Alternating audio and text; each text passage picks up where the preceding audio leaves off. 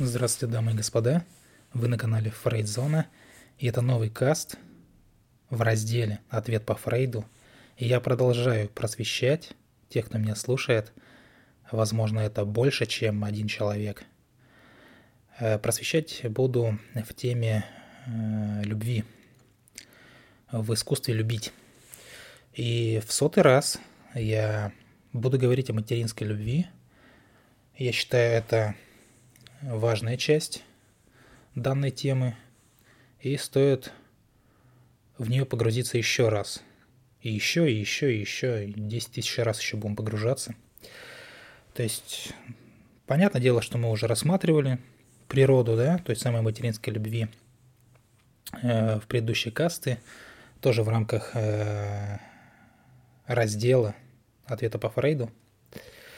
И рассказывал я о различии между материнской и отцовской любовью, о том, что она материнская безусловная, отцовская считается условная, есть там свои пакеты так называемой отцовской любви, но сейчас не об этом.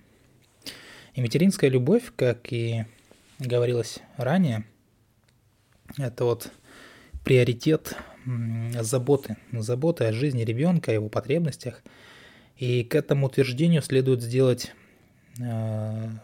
одно замечание, важное замечание. Забота о жизни ребенка имеет два аспекта. Первое – это забота и ответственность, абсолютно необходимые для сохранения жизни и развития ребенка. Тут вопросов нет никаких. И второй аспект – он не сводится только к сохранению, да, и касается развития. То есть надо развивать еще. То есть это установка, прививающая ребенку жизнелюбие, дающая ему чувство, что жить хорошо. Хорошо быть маленьким мальчиком, там, ну или маленькой девочкой, хорошо быть на этой земле, то есть он не какой-нибудь там изгой и так далее.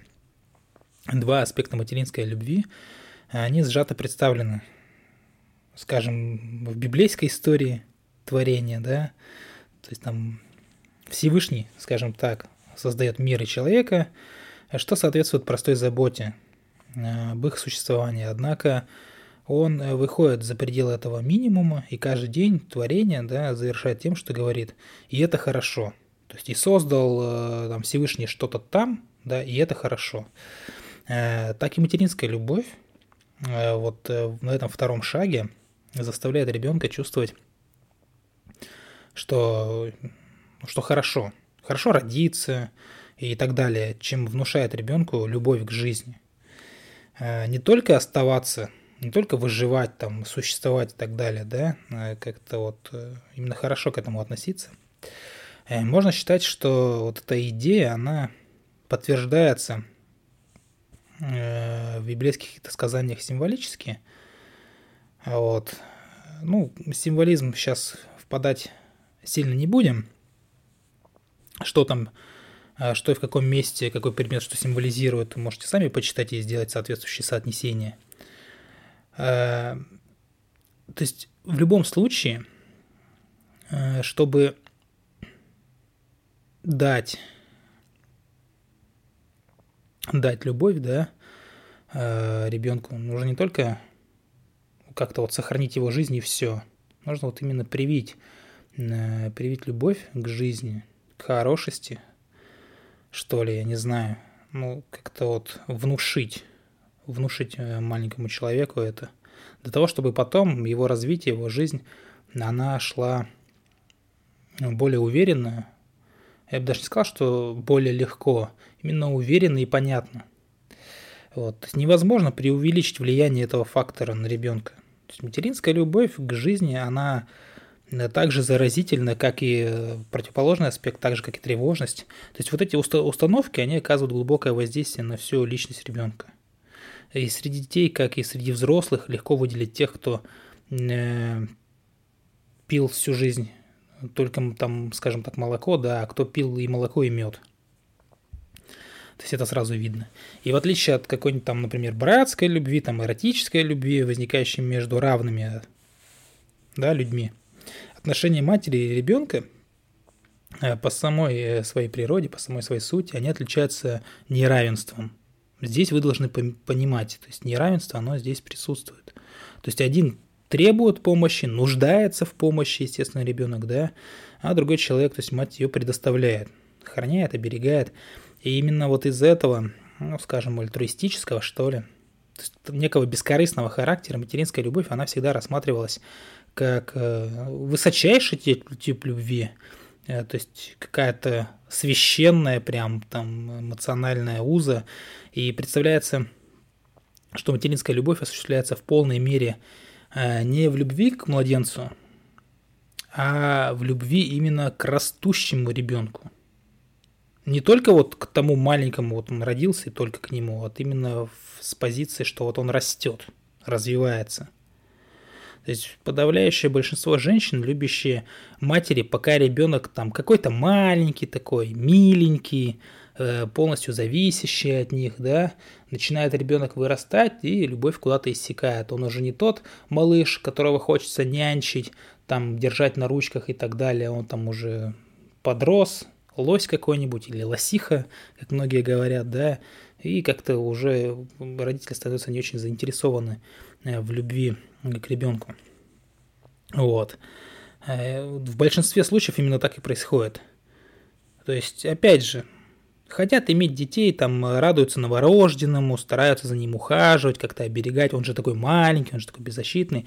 И так происходит, несмотря на то, что они ничего не получают взамен. Ну, действительно, что они там взамен получают? Постоянные просьбы только получают от младенца. Там, тут накорми, там убери, тут успокой, ну и так далее, да? Там, и прочее, прочее. Ну, ладно, если там не считать там какой-то улыбки и выражения довольствование на лице там, малыша и так далее. И здесь представляется, что установка на любовь, она отчасти инстинктивна. И потому есть как и у животных, там, так и у людей. Однако как бы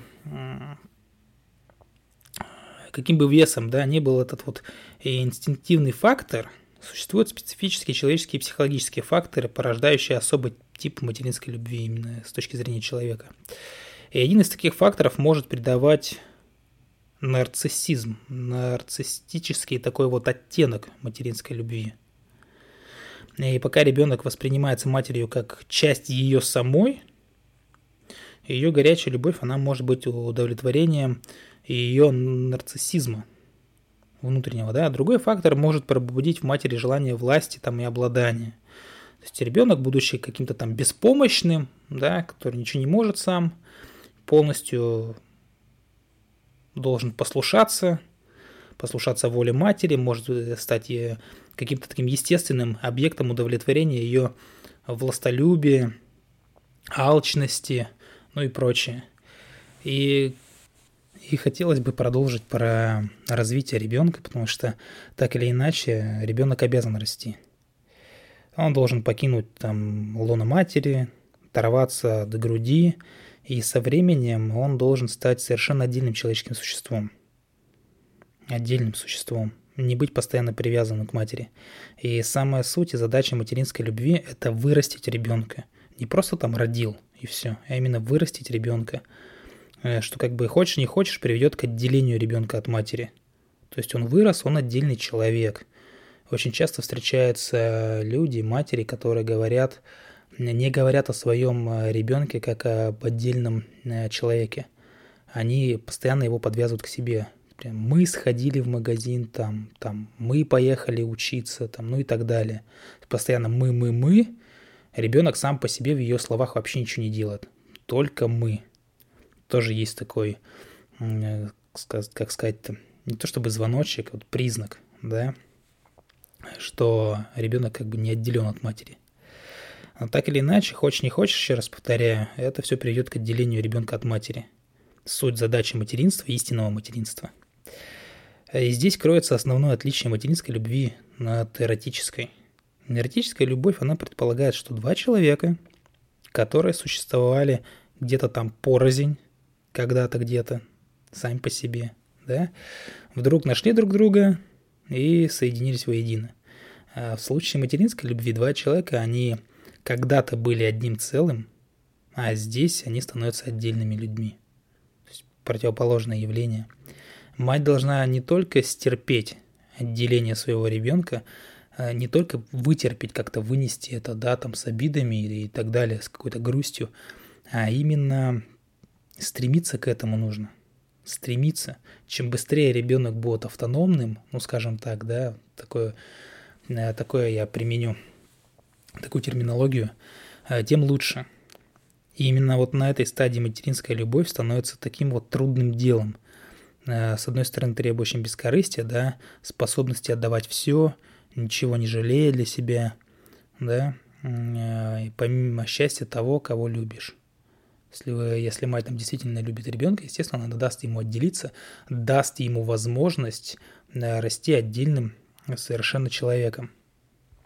Это также та стадия, на которой многие матери терпят фиаско. Ну, только что сказал уже об этом. Фиаско именно в своей материнской любви. То есть нарциссическая такая властная собственница, она может преуспеть в том, чтобы быть любящей, в кавычках, да, матерью, пока ребенок мал. Но только по-настоящему любящая женщина, которая бывает счастливее, да, отдавая, чем получая, которая прочно стоит на ногах, реализована, да, она способна быть любящей матерью. И тогда, когда ее ребенок начинает от нее отделяться, вот именно в этом месте и проявляется настоящая материнская любовь. Не в каких-то там жалких попытках подвязаться к ребенку, привязать его к себе, к ноге, постоянно быть рядом с ним, ну и так далее. Да, вот это вот, ну, завязка вот эта вот никому не нужная, скажем так. А именно иметь в себе силы настоящей материнской любви такой, что человек, иметь понимание, да, чтобы человек отделился. Любовь матери к растущему ребенку – это любовь, которая не хочет ничего для себя. И она является, возможно, самой трудной формой любви. Наверняка многие женщины это подтвердят. Она тем более обманчива и из-за той вот легкости, да. Ну, откуда легкость берется? Вот оттуда берется, с какой легкостью мать любит своего младенца. Однако именно потому, что это так трудно, женщина может быть истинно любящей матерью. Только если она способна любить, там, любить своего мужа, других детей, чужих людей, чужих детей, да и вообще людей. Женщина, не способная к любви в таком вот смысле, она может быть, да, может быть нежной матерью, пока ребенок мал. Маленький, хиленький, как говорится, да, какой-то весь миленький и так далее. Но она не способна стать любящей матерью, и проверка может служить ее способности, готовность вынести именно отделение ребенка от себя, и после этого, даже после этого, продолжая его любить. Надеюсь, смысл каста вам понятен, что такое истинная материнская любовь, чем она отличается, например, от братской любви, да, или от отцовской любви. Здесь не только любовь, да, такая картинная, пока ребенок мал, но здесь истинная любовь проявляется тогда, когда ребенок начинает расти, начинает отделяться от матери. Если происходит это грамотно, правильно, в нужный момент, без потерь любви для матери, для ребенка, если он отделяется, не растет всю жизнь с мамой, да, под крылом, то это и есть проявление истинной материнской любви. Надеюсь, каст вам понравился. С вами была Фрейд Зона. Любите психологию, изучайте психологию. Всего доброго. Пока-пока.